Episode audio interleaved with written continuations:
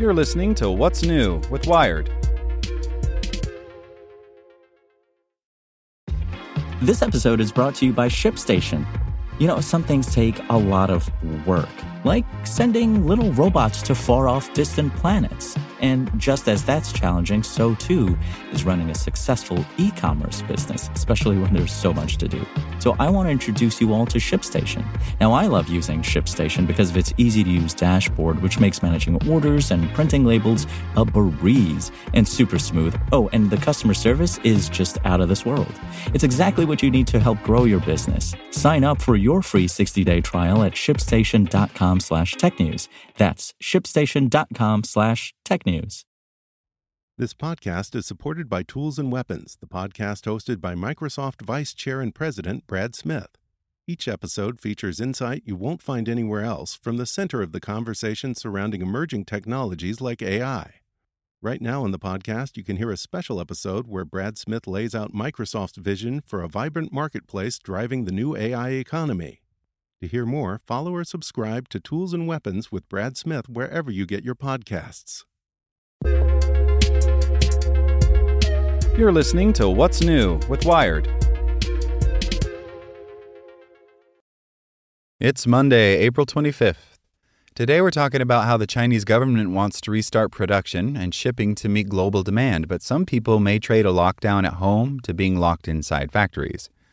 Before we get into today's top story, remember to check out our other Wired podcasts. Today in Wired Business, the future of the web is marketing copy generated by algorithms. The killer app for GPT 3 could help marketers lure clicks and game Google rankings. Checking in on Wired Science, drones have transformed blood delivery in Rwanda. The autonomous aircraft have shuttled blood to rural mountainous areas for years. A new analysis proves they're faster than driving. And on Wired Security, it was a good month for fighting cybercrime. Don't get comfortable. Even as police and tech companies get better at shutting down illegal operations, cybercrime is worse than ever. Listen to these stories and more at wired.com/podcasts. Like many people in Shanghai, Joyce has spent weeks shut at home since the latest COVID-19 lockdown was imposed on March 28th. The software industry executive, who asked to be identified only by her first name to avoid attention from the authorities, says she has suffered from food shortages and the compound where she lives has resorted to group buying, where different individuals are responsible for sourcing as much of a certain product as possible for the community. A lot of people are struggling with being confined at home because they have literally no income, she says. Group purchases are three to four or five times more expensive than the normal days, and Shanghai is not cheap. Faced with this dire situation, the central government in Beijing has made it a priority to restart Shanghai's industrial sector. Liu He, the Chinese vice premier, announced that the government would aim to stabilize the country's supply chain by helping 666 companies in COVID ravaged Shanghai reboot their operations. Doing that while the city continues to battle China's worst COVID outbreak since the pandemic began may prove an enormous challenge and may not succeed in curbing the disruption that the global supply chain could feel for weeks or months to come. The government announced the whitelist of Shanghai companies it would help to reopen on April 15th. Out of the 50,000 or so that operate in the area, the list includes domestic and foreign firms that provide key inputs to the supply chain, such as manufacturers of semiconductor components, automotive parts, and medical supplies. Tesla's Shanghai factory has reportedly reopened already, with workers shut in a closed loop. But with many component supplies still closed, it is unclear how much of the production line is operating. The government may feel that it has no option but to kickstart industrial activity, even though the situation in Shanghai is not yet fully under control. China's National Bureau of Statistics released economic data showing that although the economy expanded 4.8% in the first quarter of 2022 compared to the same period in 2021, in March, economic activity slowed in Shanghai and other cities subjected to lockdowns. People here have mixed feelings about the reopenings because they see them as partly a public relations exercise, says Joyce. Most companies will ask people to live at the factory, but how are you going to do it? People may not be allowed to go home. Some factories have been able to continue operations while minimizing the risk of COVID outbreaks by operating with workers shut inside a closed loop. Meaning that they have to remain inside a plant, eating there, and in some cases reportedly sleeping on the floor for days or even weeks at a time.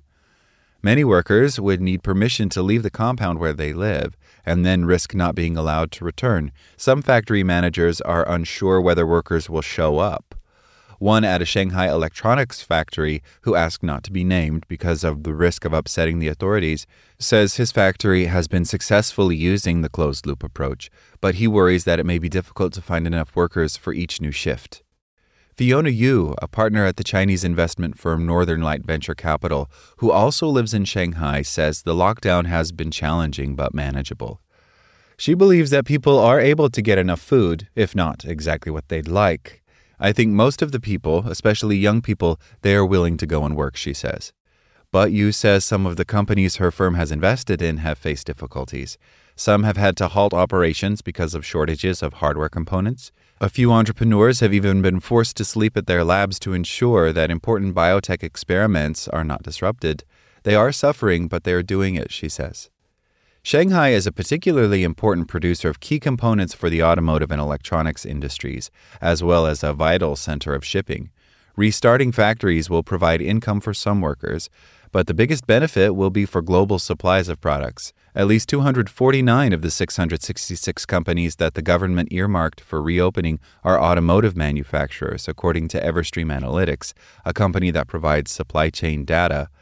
China is now experiencing some of the most draconian government imposed measures in the world as it struggles to maintain its zero COVID strategy against the contagious Omicron variant of the virus. Numerous cities and districts in China have been partially or fully locked down in recent weeks, but the situation in Shanghai, where COVID was able to spread before being tackled aggressively, has been particularly severe. Reports emerged of the residents of one of China's wealthiest and most cosmopolitan cities going hungry and being refused hospital treatment for serious illnesses. The city has seen more than 400,000 COVID infections, a huge number by China's standards, but only 17 deaths, according to official numbers, a figure that some experts question. Beyond the hardship suffered by Shanghai residents, the lockdown has closed factories and throttled transportation links. Hundreds of flights have been canceled, roads left deserted with truck drivers required to follow testing and harsh quarantine rules, and shipping containers stranded at sea. Windward, a company that collates and analyzes shipping data, found in early April that one in five of the world's container vessels were waiting outside congested ports with nearly 30% of them awaiting entry to Chinese ports from Shenzhen in the south of Beijing in the north. By April 11th, there were around 197 ships outside Shanghai and Ningbo, a 17% increase over the number a month earlier, according to Bloomberg data. Shanghai struggles may also cause product shortages around the world, further straining a global supply chain already hit hard by a combination of factors, including unprecedented demand for goods triggered by the pandemic, trade disputes between the US and China, and most recently, Russia's invasion of Ukraine. Even with the government's efforts, the global electronics industry may be particularly hurt by the situation in Shanghai.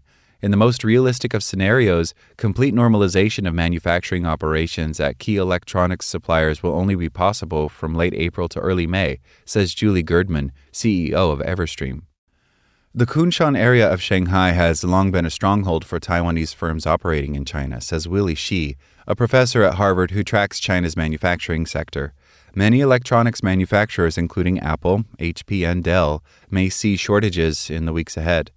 And even if enough workers can be found for factories to get back to full manufacturing capacity, COVID may cause further disruptions. Factories will aim to keep workers inside facilities for long periods with regular testing and careful hygiene measures, but it may prove impossible to prevent some outbreaks. Who's in the loop and who's not, says Shih. Eventually, and probably sooner rather than later, you will need something that is out of the loop. It is a very, very precarious situation, says Zvi Schreiber, CEO of Freightos, a shipping marketplace that deals with Chinese manufacturers. There is no fully closed loop, really. You can't escape it entirely. Restarting factories will also rely on people willing to experience yet more hardship by being locked inside factories and risking exposure to the virus. By law, workers are meant to be paid while their factories are furloughed, but this may not always be the case. I hope things will get better, especially for the less privileged, says Joyce. For many people in Shanghai, she says, the only thing we know is just stay at home. Thanks for listening to Wired. Check back in tomorrow to hear more stories from Wired.com. Want to learn how you can make smarter decisions with your money? Well, I've got the podcast for you. I'm Sean Pyles, and I host NerdWallet's Smart Money Podcast. Our show features our team of nerds, personal finance experts in credit cards, banking, investing, and more. And they'll help you make the most of your money while cutting through the clutter and misinformation in today's world of personal finance. You'll get clarity on strategies to help you build your wealth, invest wisely, shop for financial products, and plan for major life events. Listen to NerdWallet's Smart Money Podcast wherever you get your podcasts.